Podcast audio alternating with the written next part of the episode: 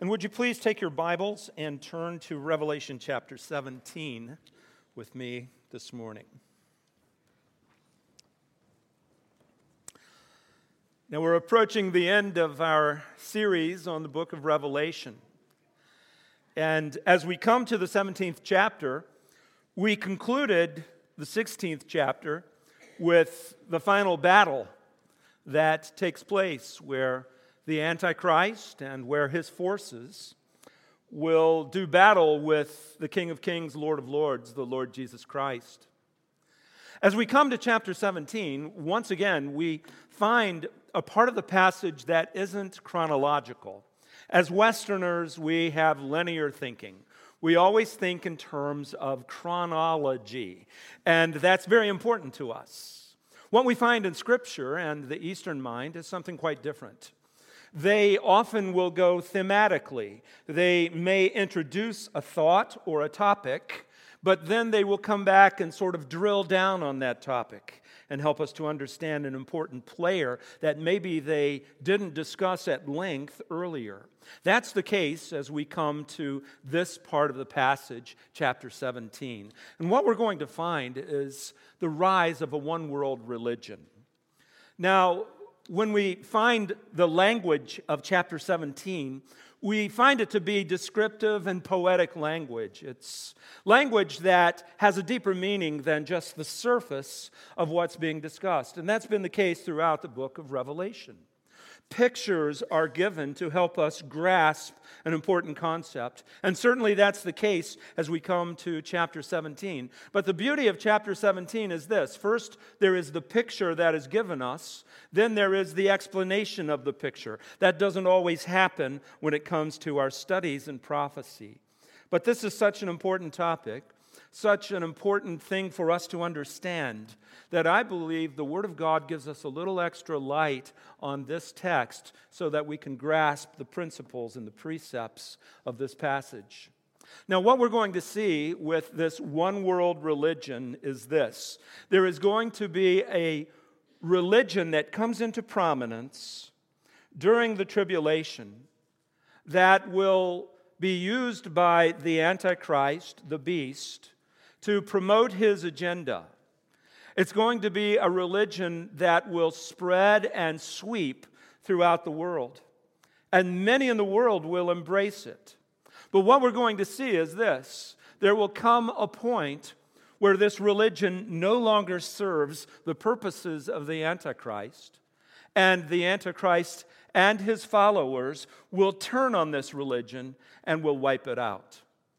So, this is the story of this one world religion.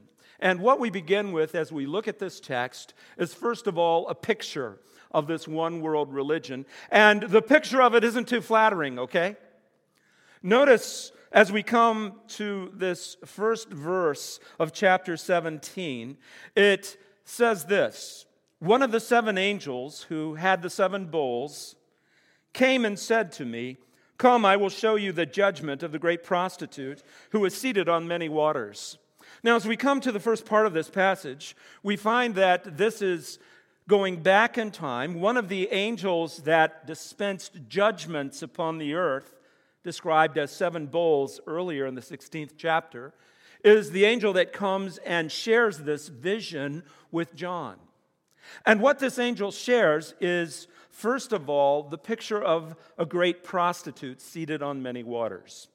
Now, again, this is prophetic language. This doesn't mean that this is a literal prostitute sitting in a boat on the water. These images give us a picture of the character and the nature of what is about to be discussed. Because when we find the term prostitute, it immediately engenders a picture for us of an immoral person, of someone who sells themselves for sexual favors. It's a picture that isn't too flattering. When we look throughout Scripture, we find something else about prostitutes. Prostitution was often a picture, an image of one's viewpoint toward God. If you abandoned the one true God and pursued religions that would often engage in immorality, the followers of God who would leave God to go follow these false religions in biblical times were often people who were described as going to prostitutes or even prostituting themselves. So, to the ancient mind, this picture of this world religion pictured as a prostitute is very apropos. It is a picture of people who are going and buying in to a system that stands opposed to the one true God. And this prostitute being seated on many waters is explained for us a little bit later in the passage. If you go down to verse 15, verse 15 explains what is introduced to us in verse 1. And it says this The angel said to me, The waters that you saw were where the prostitute is seated are peoples and multitudes and nations and languages. So here's the idea the bulk of the world during the tribulation is going to buy into a one world religion that is very much opposed to God and that buys into a certain kind of a system of thought. Go back to the second verse of the 17th chapter and notice the alliance that this prostitute has with the political leaders of the world. Verse 2 says that this prostitute who is seated on many waters is one with whom the kings of the earth have committed sexual immorality, and with the wine of those sexual immorality, uh, sexual immorality, the dwellers on the earth have become drunk. So the idea is this this one world religion will be something that draws a lot of people in. Political leaders will follow it because that's what the people are following, and isn't that what political leaders do? Political leaders will often kind of moisten a finger, hold it up to the wind. Which way's the wind blowing? Okay, I'm on board right? That's what's going to go on here. These leaders, these rulers will buy into this false religion, and the entire world, this will be such an appeal that the whole world is going to buy into it and follow this false religion that has nothing to do with God's truth, but everything to do with a man made, one world religion. Now, attempts have been made to try and identify this one world religion. We don't know. We can't identify a particular religion. And I would submit to you that there's a great possibility that it's going to be a blending of many religions. They'll take a piece here, they'll take a piece there, they'll blend it together into something that everybody can compromise on, and they'll all come together and say, This is our religion. But let me share this with you. You can't choose what is right by vote. The majority does not necessarily mean that you're on the right path. As a matter of fact, when we look in Scripture, the opposite seems true, doesn't it? The majority often gets it wrong. This will certainly be true in this time when this one world religion becomes something that is destructive, something that draws people in one that causes the dwellers of the earth to almost be described as drunk. Because everything that this one world religion says will feed their pride and their desire for sin. And it's going to be something where they look and they say, I've been waiting on this. I'm ready for this. I so want to experience this. This is what's going on at this time something else. As we continue in the passage, we come to the third verse. And as we come to the third verse, we're going to see a partnership between this one world religion and the beast, also known as the Antichrist. And what we're going to see is this there will be a intense disregard for God. In fact, not only a disregard, but an animosity toward God. This will be an anti God religion, the God of the Bible. And when we look at the culture around us, we can see the stage being set for this. There are many who are opposed to the teachings of God's Word and to God Himself. There is a growing sector in our country and in the world at large where they look upon the God of the Bible as something to stand against, to reject his teachings, his commandments, and to embrace what seems right in their own eyes. Now, look at the third verse of this passage. And notice the Word of God says this And he carried me away in the Spirit into a wilderness and I saw a woman, now this is the same woman described as the great prostitute, and I saw a woman sitting on a scarlet beast that was full of blasphemous names, and it had seven horns, or seven heads and ten horns. Now, what we find as we come to this part of the passage is further identification of this one world religion described to us as a great prostitute. And what we're going to see is this not only does this woman have an alliance with the kings of the earth, but this woman will also have an alliance, this one world religion, with the Antichrist. This beast that is described for us as having blasphemous names, as having seven heads and ten horns, we've found this identified earlier for us in our study in the book of Revelation. In the 13th chapter, the first verse, we saw the Antichrist identified in a very similar way. And I saw a beast rising out of the sea with ten horns and seven heads, with ten diadems or crowns on its horns and blasphemous names on its heads. So, this association between the Antichrist, the beast, and blasphemy is found throughout the book of Revelation. Now, let's recap what blasphemy means. Blasphemy very simply means to speak evil against God. It is to cast God in the poorest of lights. It is to show contempt for Almighty God.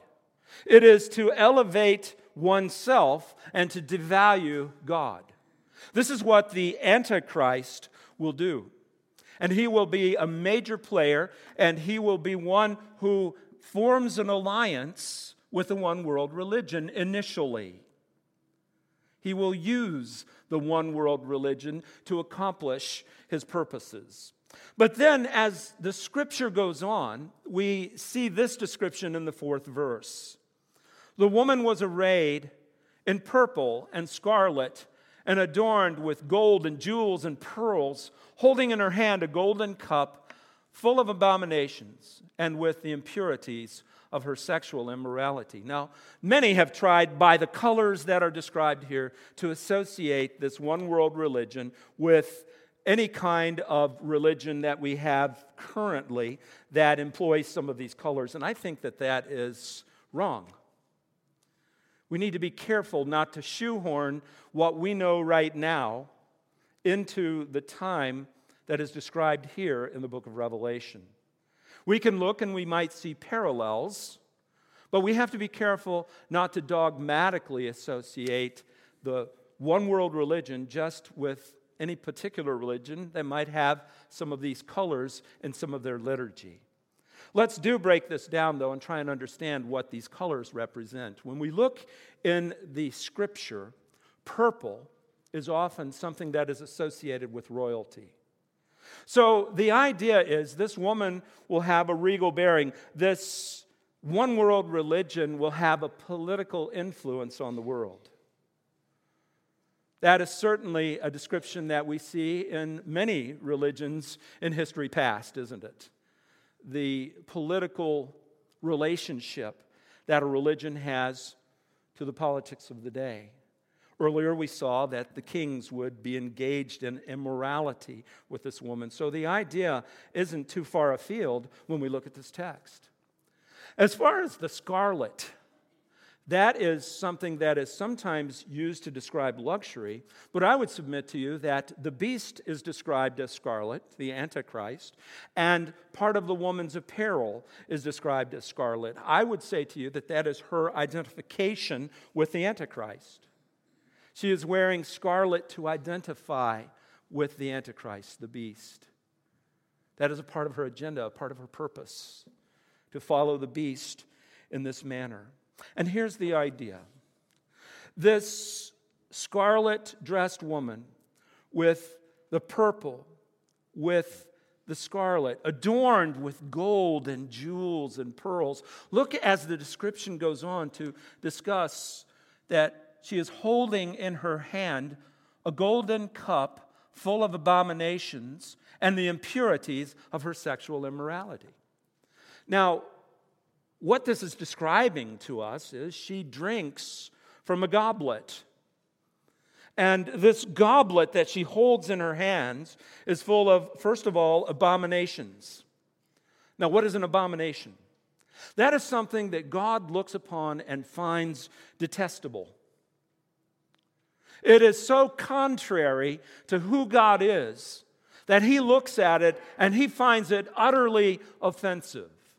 When we trace the idea of something that is an abomination to God through Scripture, we find either this is sin that is so gross it slaps the virtues and commandments of God right in the face, or it is the full on embrace of a religious system that stands opposed to God and draws people into their religious system, deceiving them and confusing them as to the truth. Certainly, that's descriptive of what's going on here. You know, Paul said this in the book of Romans The wrath of God is revealed from heaven against all the ungodliness and unrighteousness of men who by their unrighteousness suppress the truth. For what can be known about God is plain to them, because God has shown it to them. For his invisible attributes, namely his eternal power and divine nature, have been clearly perceived ever since the creation of the world in the things that have been made, so they are without excuse. For although they knew God, they did not honor him as God or give thanks to him, but they became futile in their thinking, and their foolish hearts were darkened. Claiming to be wise, they became fools and exchanged, now look at this, the glory of the immortal God for images resembling mortal man and birds and animals and reptiles. Here's the idea God created man to know him. But man, in his rebellion against God, chose to go his own independent way and reject the God of the Bible. Man created his own God rather than recognizing the truth that we are creations of God. And in the creation of their own religious system, they rejected God. That is a picture of what's being described for us in the book of Revelation. From the fall of man until the book of Revelation, man has turned away from God and tried to design their own religion based on human works, based on pride, based on a rejection of the God who is. This will be the case during this time described here in the book of Revelation. Something else we see. This worldwide religion will promote the view of Mystery Babylon. Now, what in the world do we mean by that? Look at verse 5. And on her forehead, now this again is the one world religion described as the great prostitute. On her forehead was written a name of mystery Babylon the Great, mother of prostitutes and of earth's abominations. Now, when we look at this, it probably doesn't have that much meaning for us if you aren't a student of the book of Genesis and tracing the history of Babylon throughout history. Babylon was something that stood for opposition to God, the elevation of man, and the devaluation of God. Starting in the book of Genesis, chapter 11, when man built the Tower of Babel on the plain of Shinar, they were standing against what God had commanded, and they were building a tower to reach the heavens in human effort rather than embracing what God had revealed. This one world religion patterns itself after that thought process. It is a religion that elevates man It is a religion that devalues God. And so, as we look at this description as Babylon the Great, the mother of prostitutes and earth's abominations, it is this whole mindset that has been a thread that has run throughout Scripture that seeks to reject God and elevate man. That is the core of every religion that has rejected God, and it will be the core of this one world religion that will gain prominence in the last days. Notice what else we find as we look at this text. The scripture goes on to say in verse 6 of this prostitute full of earth's abominations, I saw the woman drunk on the blood of the saints and the blood of the martyrs of Jesus. This one world religion will not only be opposed to God, but opposed to the people of God. During the tribulation, there will be many who will turn in faith to Jesus Christ, but the cost of their faith will be martyrdom. When we look throughout Scripture, we have seen religions designed by man who have persecuted the followers of God. But in what we see in the book of Revelation, this persecution will take on a whole new life and a whole new level. We can look at persecution even in our time in various countries and see the terrible persecution that Christians suffer. But during the time of the tribulation, that persecution will be worldwide and it will be motivated by this one world religion that seeks to stamp it out. So then we come to the seventh verse. And as we come to the seventh verse, we see some prophetic explanations for the things that we've seen in the vision. So let's try and understand some of the things that are going to transpire because of this one world religion. First of all, we'll revisit the idea that there is a political re, uh, union that is between the one world religion, the rules of the earth, and the beast. Look at verse 7. In verse 7, it says this But the angel said to me, Why do you marvel? I will tell you the mystery of the woman and the beast with seven heads and ten horns that carries her. The beast that you saw was and is, and is about to rise from the bottomless pit and go to destruction. Now, we're going to pause there for a moment. We're going to identify what in the world does he mean by was, is, and all of that crazy language that we find here that frustrates people as they look into the book of Revelation. Well, listen, if we just saw this one reference in the text, we would be thoroughly confused. But what we find as we look earlier in the book of Revelation is there's going to be something that will cause the Antichrist, who is already rising in prominence, to come to a place to where everybody turns to him and follows him. And that event is a false resurrection.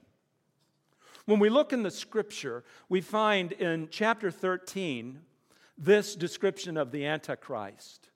One of its heads seemed to have a mortal wound, but its mortal wound was healed, and the whole earth marveled as they followed the beast. And they worshiped the dragon, for he had given his authority to the beast, and they worshiped the beast, saying, Who is like the beast, and who can fight against it? Now, the dragon is identified in Scripture as Satan. And what this text is telling us is that during this time of tribulation, there is going to be a following of the Antichrist, but then he will appear to die and be resurrected. This is only the language of appearance, it's a deception. And in this deception, what we find is this that the people of the earth will buy in wholesale to the Antichrist. As a matter of fact, what we'll see is they transition from being in this one world religion to worshiping the beast and buy into him as their God. So, this is something that is described for us here in chapter 17. What we find is this transition will take place, but initially there's going to be this alliance between the Antichrist and this false teacher. Then the text goes on. In verse 8, after it says, the beast was, is, and is about to rise, it's described as coming from the bottomless pit and going to destruction. Now, this going to destruction is the outcome of the Antichrist fighting against God and the ultimate defeat. We saw that in chapter 16. But what we find is the rising from the pit speaks of the spiritual power behind the Antichrist, and that is the forces of evil, the forces of Satan, the demonic influences that will have a large part to play in the tribulation. And it says, the dwellers of the earth, whose names have not been written in the book of life, found the foundation of the wor- from the foundation of the world will marvel to see the beast because it was and is not and is to come. Now, this is a warning to the followers of Christ. Don't fall for the false resurrection that the Antichrist will show the world. It's a falsehood to deceive people. Then look at verse 9. This calls for a mind of wisdom the seven heads are seven mountains on which they are seated. Now, we're going to pause here for a moment. This calls for wisdom. Listen. As we look in the scripture, and particularly these scriptures about the end times, these are complicated texts.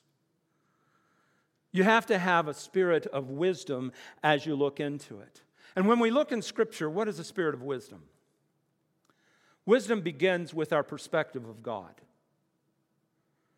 You have to look to the one true God, fear Him, believe in Him, trust in Him to have any kind of wisdom at all. In order to understand all of the intricacies of this passage, you have to know God. You have to believe that He is in control, that He is bringing these things to pass. That requires wisdom. Now, what we find as we look at this further is after he calls for this mind of wisdom, he goes on to describe something. He says, The seven heads are seven mountains on which the woman is seated. Now, many people have tried to describe this, and my goodness, I looked in five different commentaries, and they came up with seven or eight different explanations of what this means. Historically, Rome was said to have seven hills. But when you look a little further into the text, I don't think it's Rome. What I believe this is referring to are previous kingdoms. And when it says in this text that the seven heads are seven mountains on which the woman is seated, what it's saying is this this worldwide religion that rejects God has been a thread throughout the kingdoms of the earth. When we look historically, there were five great kingdoms before John. There were the Egyptians, the Assyrians, the Babylonians, the Medo Persians, and the Greeks. So those would be five kingdoms that we can look at before John. John was living during one of those kingdoms, and that was Rome. So let's look at that in light of this text. The seven heads are seven mountains on which the one was seated. There are also seven kings, five of whom have fallen. So that would be Egypt through Greece, the other one has not, or excuse me, one is, that would be Rome, and the other has not yet come. That will be the kingdom of the Antichrist. This final kingdom where Antichrist will rule the world. But notice it's described, but only for a little while.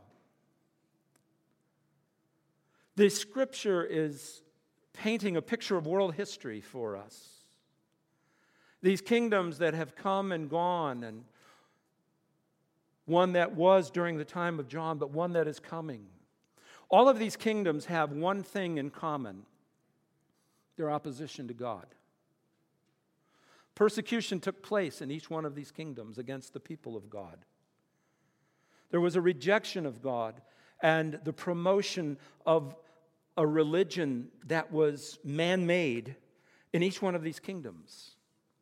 So, what the scripture is telling us is the crescendo to world history will be the Antichrist's kingdom. That is the kingdom that is going to come that will last for only a while. Look at verse 11. As for the beast that was and is not, it is an eighth, but belongs to the seventh, and he goes to destruction. Now, once again, this is such a complicated part of the passage, but here's what I believe happens.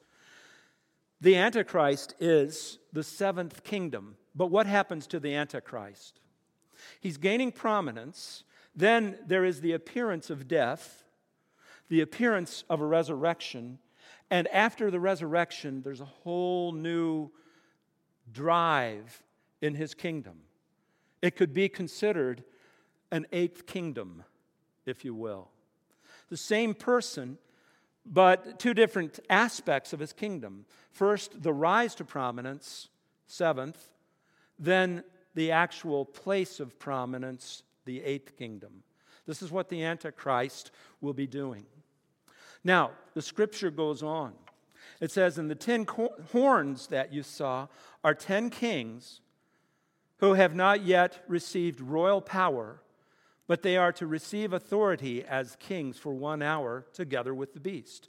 Now, what this is describing is another group of nations that will join themselves with the Antichrist and will be in an alliance with him.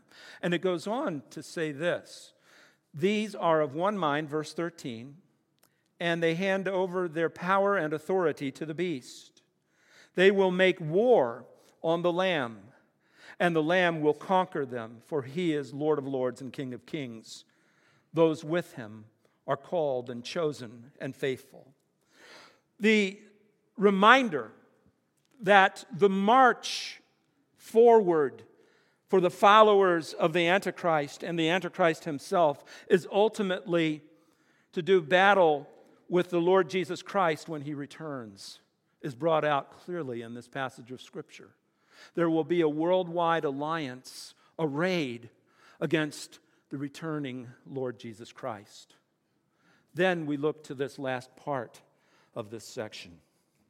The scripture goes on to say that with the Lord Jesus Christ will be those who are called and chosen and faithful. Fellow believers, we return with Christ. We reign with Christ when he establishes his kingdom on earth. We overcome the wicked as we return with Christ. That is a part of our inheritance a part of the rich blessing we have in following Christ. Final part of the passage. As we come to verses 15 through 18, we see something stark that takes place. Verse 15 says this And the angel said to me, The waters that you saw were the peoples. Where the prostitute is seated are the peoples and multitudes and nations and languages. And the ten horns that you saw, they are the beast who they and the beast will hate the prostitute. Now, what's going on here? This worldwide religion raises to prominence. But there will come a point during the tribulation when the Antichrist, the beast, no longer has a use for this one world religion. Earlier in the book of Revelation, it was described that people will worship the beast and his image. I would submit to you that when people turn to worship the beast, the one world religion that is described for us in this text will be rejected by the beast. And since there is no longer a use for it, it will be wiped out. I find it intriguing that this one world religion that has so steadily stood against God and the people of God will now experience the persecution that they visited upon the followers of God. When we look in Scripture, people are often punished in the same way that they have dispensed injustice. And that will certainly be the case for this one world religion. It goes on to say in this text, and this is amazing when we come to this 17th verse For God has put it in their hearts to carry out his purpose by being of one mind and handing over their royal authority or their royal power to the beast until the words of God are fulfilled. Now, when we look at this, we question now, wait a minute. God is directing the events of earth even when there's so much evil that's taking place. How can that be? When we look in Scripture, what we find is this God is greater than evil.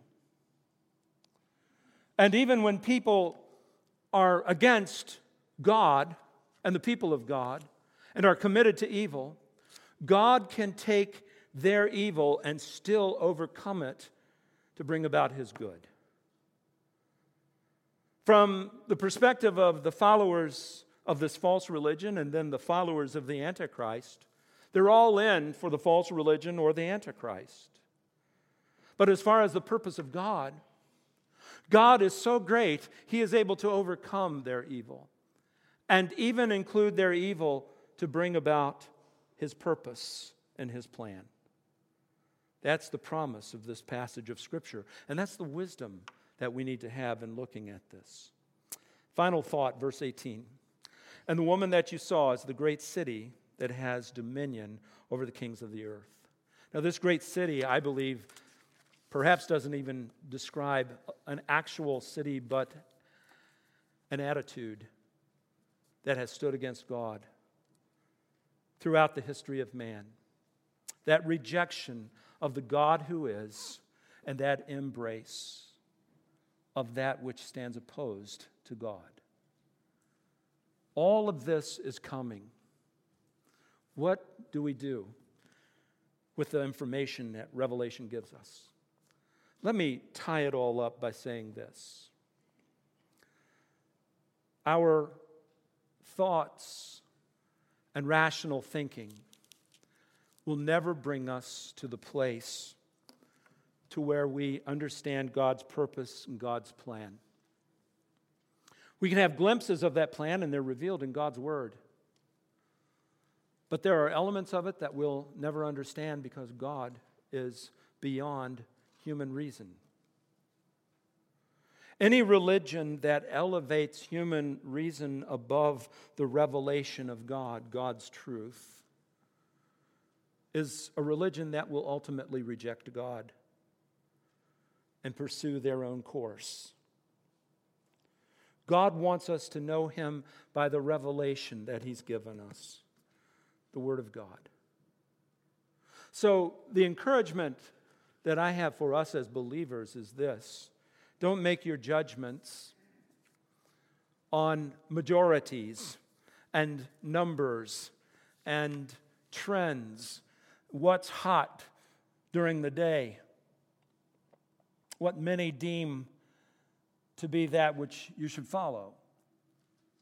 Follow the path that God has for you. And that path begins with knowing Him. We know God not by human effort, not by a religion that is the hot religion of the day. We know God by looking to what He has shared in His eternal word that we are sinners, and that as sinners we need to know a holy God. The only way I can know a holy God when I'm a sinner is to have my sin forgiven. Our sins are forgiven in Christ Jesus. By accepting the Lord Jesus Christ as our Savior, knowing that He died on the cross to pay for our sins, is the only way we will have right standing with God. Any religion that is apart from that truth is a religion that stands opposed to the revelation of God. So our belief has to be rooted in the truth of who God is and what He has revealed. Let's pray. Father, thank you for this text. We recognize that it's very complex, but Lord, we also recognize that it is a glimpse into the future. Oh Lord, I pray that we will be wise in the way that we approach what we seek to follow. Not a wisdom that is based in popularity or trends of the day, but a faith that is based on what you have told us in your eternal word. Guide us and direct us by your Spirit. And I pray this in Jesus' name. Amen.